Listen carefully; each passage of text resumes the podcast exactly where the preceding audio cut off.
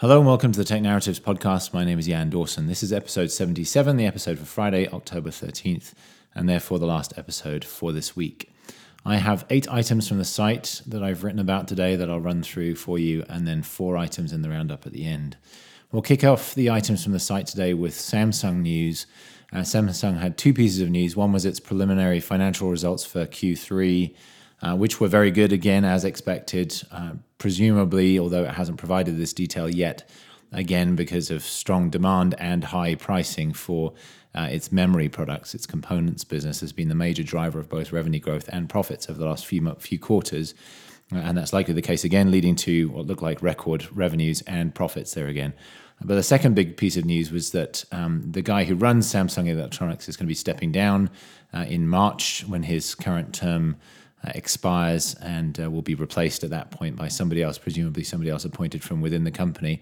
Samsung, some, excuse me, Samsung Electronics has a somewhat complex operating structure. He's technically one of several CEOs who oversee the different parts of the business. He actually oversaw or is still overseeing the components business, which is the one that's been doing so well. So this isn't really about performance. This is likely tied to the broader scandal around the Samsung group and the Lee family that's been heavily involved in that. There's no indication he was directly involved in this, but it seems he wants to move on to allow the company to kind of uh, clear the deck somewhat and start afresh with new management. Number two, Amazon has suspended Roy Price, who's the head of Amazon Studios, the part of the organization that runs the original content business there. Uh, this is in the wake of allegations of sexual assault against him. Uh, those were first filed quite some time ago, and the first reporting about this actually came in August from the information uh, in a piece that I commented on briefly at the time. Uh, essentially, uh, these allegations have come up again, um, and uh, and yet it seems Amazon was aware of them back in the day, did some kind of investigation. No formal action was taken at that point, and so it's not so much that new information has come to light, but that this is now much more public than it was before. That seems to have prompted Amazon to take this action, which suggests a certain amount of hypocrisy um, somewhat highlighted by the, the content of a memo that was sent internally suggesting that Amazon has zero tolerance for this kind of thing, which doesn't really seem to be the case at the moment. So, yet another somewhat disappointing story about a prominent figure in the entertainment industry mistreating women in this way. Number three, speaking of women being mistreated, uh, we spoke about uh, the Twitter abuse problem yesterday and Rose McGowan and her particular issues uh, in being suspended and then eventually reinstated.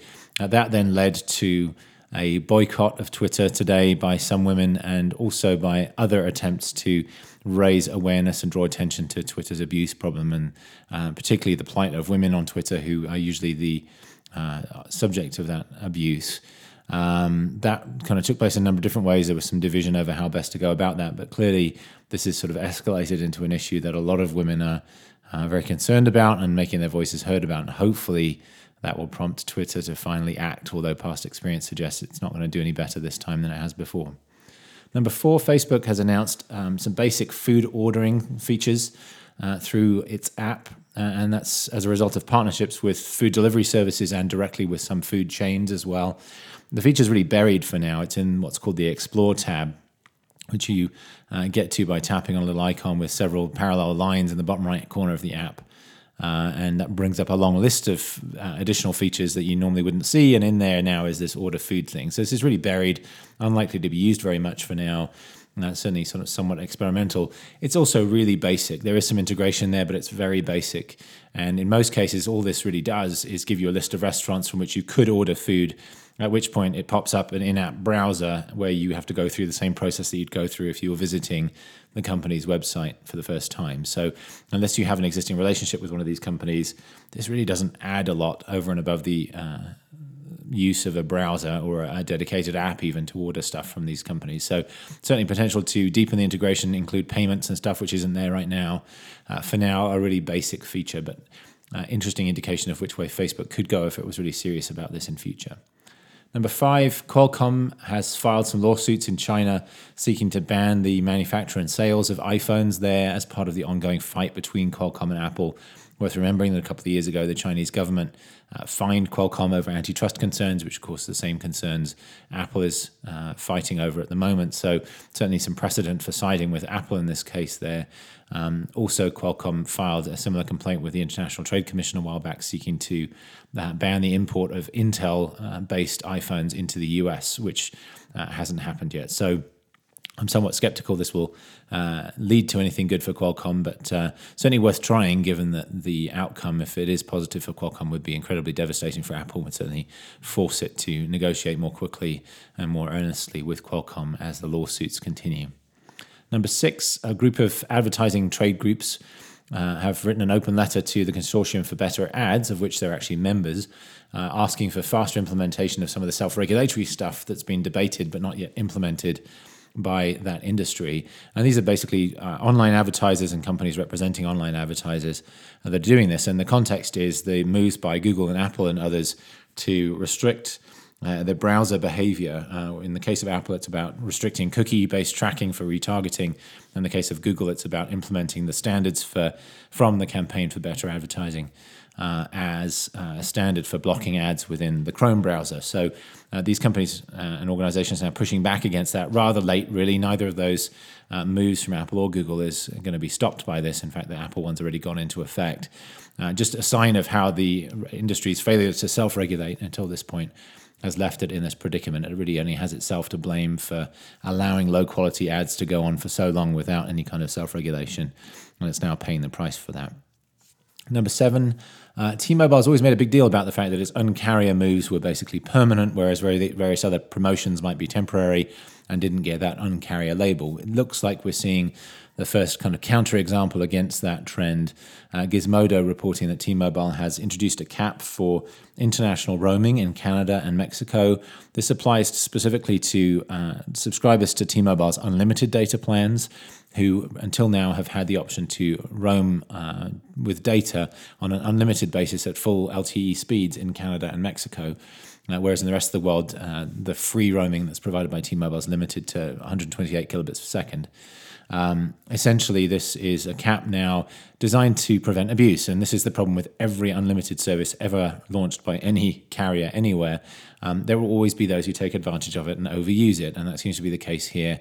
Um, as anywhere else, it was entirely predictable. This happens every time this kind of stuff happens. This is why we have caps on what are called unlimited services and, and throttling and so on, because it's simply untenable untenable to offer something that is entirely unlimited. And T-Mobile is learning that the hard way, and as I say, having to dial back one of the benefits of its uncarrier uh, service here. And then lastly, right before I started recording, uh, news came out that Uber had filed an appeal in London just hours before the deadline uh, passed for it to appeal its ban in London by Transport for London, the uh, regulatory agency there. Sounds like this is something of a formality.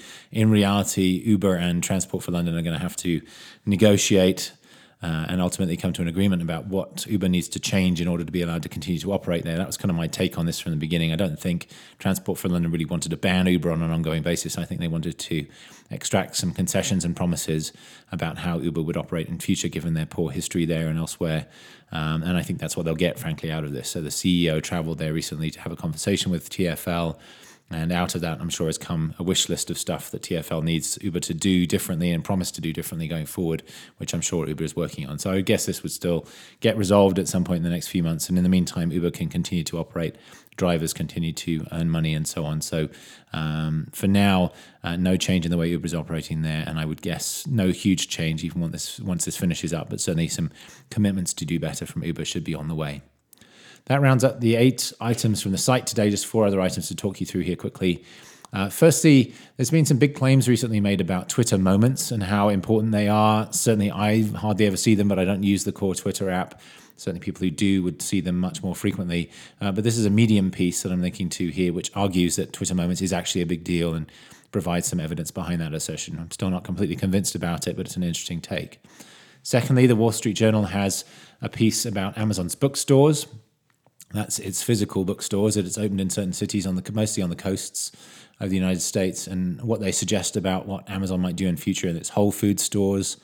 Uh, thirdly, Bloomberg has a piece also about Twitter. Actually, this is about the bots on Twitter, some of the numbers around bots on Twitter, what those bots are, how they operate, uh, and why Twitter might not be incentivized to get rid of those bots on the service. And then, lastly, uh, this is a somewhat unusual link, uh, given that I usually link to long reads, backgrounders, interviews, and so on here. Uh, this is an AI experiment from Google, but it's a fun one. Uh, it's called Teachable Machine, and it's basically an AI uh, machine learning experiment where you can train your own AI essentially in a very user friendly way using your computer or phone camera. Uh, and I won't go into all the details, just go check it out at the link that will be in the show notes. But uh, kind of a fun way to uh, promote the interesting work Google's doing around AI, some of the tools that have been provided, and uh, some of the clever things that you can do with AI, and how sophisticated some of this stuff has become, such that ordinary users can play around with it in a way that makes uh, sort of intuitive sense. So that rounds out the episode and also this week's episodes of the Tech Narratives podcast. Thanks very much, as always, for listening. Have a great weekend, and we'll be back next week. Bye bye.